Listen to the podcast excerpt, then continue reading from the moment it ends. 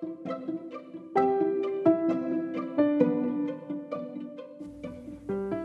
い皆様おはようございます。このラジオでは片付けコンサルタントのまっちゃんが自分の心のワクワクで世界を作るをテーマに片付けシンプルライフ日々の学びについてほぼ毎朝10分ゆるくお話をしていきます。はい皆様おはようございます、えー、先日ですねポッドキャストお休みしたんですけれどもその理由がですねあの最近朝に撮ってるんですが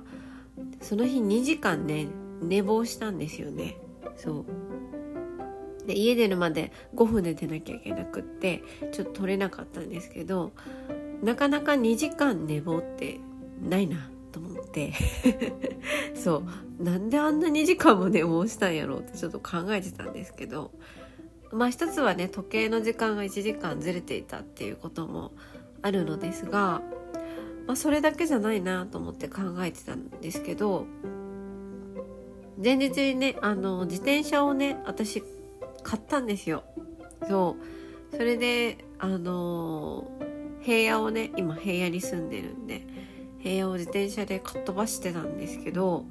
結構な距離をねかっ飛ばしてたので結構な距離を結構なスピードでかっ飛ばしてたから、まあ、多分ね久しぶりに自転車も乗ったし普段使わないところを使って疲れてたんかなみたいな。まあ疲れたしまあ寝坊もねあの寝坊する理由がなんか自分にあったんだからまあいっかみたいな感じでの終えました。はい。すいませんでした。私の自転車すごい可愛いんですよ。そう。また自転車乗った気づきもどっかで話そうかなと思うんですけど。はい。あのブラックハヤテ号っていう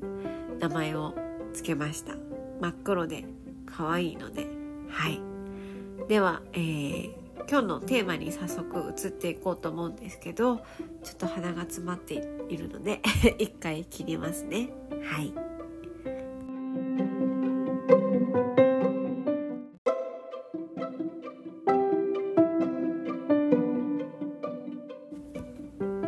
はい。すっきりしてきました、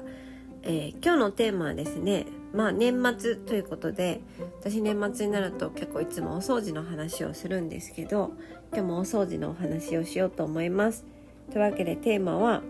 年末は大掃除で綺麗に、えー、型をつけるというお話をお話をしようと思います。はい。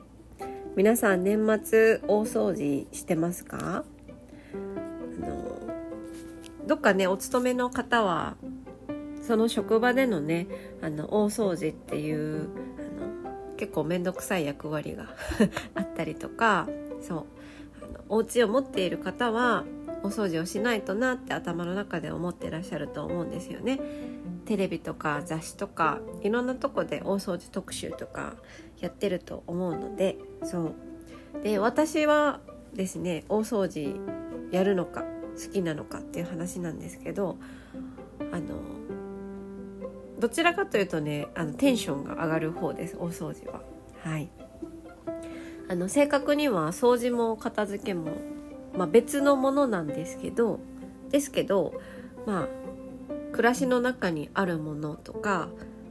こう真ん中に戻るために整えるためにすることっていう視点では同じなので私も掃除っていうのはすごい好きなんですね。そう好きだし別に大掃除じゃなくっても窓のサッシ拭いたりとか窓を拭いたりとかエアコンの掃除したりとかするんですよね。そう。ただ大掃除っていうのはそのただただ大きい掃除っていう意味合いだけじゃなくって長いこの日本の歴史の中で、まあ、ある一つの意味があってやってるものなんですよ。そう。あの平安時代から大掃除っていうのは続いててもともとあの宮中の行事だったんですね。そうでなんでそんな昔のことがわかるかっていうと当時のね書物にどういう流れでその大掃除をやっていたかっていうのがちゃんと残ってるんですよ。すごいですよね。平安時代ってなんかあの私たちが語呂で覚えた「泣くよグイス」とかあの辺ですよね。794年とかあの辺ですよね。すごくないですか？今2023年ですもんね。これ初めて知った時めっちゃ長っと思ったんですよね。めっちゃ長いことしてるやんみたいな。そう。で何のために、ま、してたかっていうとあの、まあ、当時はねすすがすすってあれですね。あのジブリのあのクロンボの生き物何でしたっけ？あれジブリでジブリのねトトロで出てくるあの黒い生き物いるじゃないですか。丸い。あれあれですねあれ。あれがすごい生活してたら溜まっていたのであれをこう取り除くような、えー、ことをやってたんですね。今はすすってそんなたまらないんですけど、まあ、すすとほこりの違いって私もよく分かってないんですが。まあ、埃の方が多いですよね。そう、まあ、そういったものを定期的に取らないと溜まってくのですす払いのためにやってたんですけどじゃあなぜすす払いをわざわざ年末にやってたかっていうとあの私はこれ子供の頃から言われてたんですけどあの年神様っていう神様をお迎えするために新年にね来てくれるあの幸せの神様。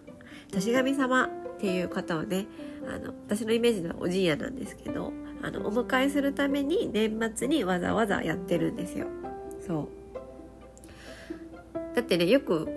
思いませんか？なんでこんな寒い時期にわざわざやるねみたいな。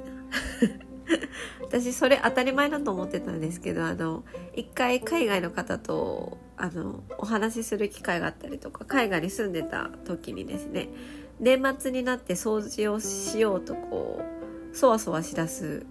人間。周りで私だけだったんですよ。日本人だけだったのでそう。あのあこれは日本の習慣なんだって思った記憶がありますね。なんかドイツの人とかあったかい時期春だったかな。なんか春にやってる国結構多かったイメージなんですけどそう。とりあえずこの年末の、まあ、日本で言うと冬ですけどそう。年末の時期にやるの私だけだったんですよ当時ね。そわそわしてるの私だけ。日本人だけだったのでそうこれはまあ日本日本人とか日本の文化を知ってる人がやる、え、特殊なこと 特殊な行為なんですよね。そう。であ新年に来てくれる幸せの神様を、まあ、綺麗なお家で迎えるために大掃除はやるんだって知った上であの大掃除をやると結構心持ちが変わってくると思うんですよね。そう結構大掃除が嫌な理由って寒いのになんでやらなきゃいけないんだって思ったりとかやる意味も分からずに子供の頃から親に大掃除しなさいって言われてきたなんかなんか分かんないけど面倒くさいやつみたいなあの印象がついちゃって嫌いな人たくさんいると思うんですけど、まあ、そういうそもそも幸せな神様をお家に迎え入れるなんか素敵なジーヤさんをあのお家に迎え入れるためのためにやりたくてやることなんですよ。そうなので別に迎え入れるつもりがない人はやらなくてもいいと思うしあの迎え入れたい人がやればいいことなんですよね。そうであの面倒くさいなと思う人のもう一つの、え、理由がですね気合をすごい入れて普段やらないあの大掃除ということをたくさん一気にやろうとして一つ一つの達成感が得られずにあの疲労して終わるみたいな 感じだと思うのであの1個でもいいと思うんですよね私は。そうなので私が今日ここで大掃除でおすすめの場所をお話ししますけど1つ目が窓とサッシのジャンルですね。これ何でおすすめかっていうと窓とサッシは掃除をしてから得られる帰ってくるものがものすごいでかいんですよね。窓を拭くとですねあの窓から入ってくる景色があのもうピカピカになるんですよ。そう。窓から入ってくる見える景色があの画像がこうすごく今まで荒かったのがすごくこう細かくって細部まで見れるようになる。景色が綺麗になる。そう。だから帰ってくるものはすごくでかくって1日掃除しただけでそうですね1ヶ月ぐらいは「わー綺麗だわーピカピカだ」ってなるのでそう幸せ度が高いですから。窓とサッシはあのやることをすごいおすすめです。はい、私はすごい好きで窓窓掃除とかサッシの掃除とかはすごい好きであのストレスが溜まった時とかに やります。はい、もう一個がお風呂掃除ですね。お風呂掃除も毎日使うところなのでそうお風呂掃除もねやると帰ってくるものがすっごいでかいです。はい、あとちょっと香りもね変わりますよね。お風呂掃除をすると。そう。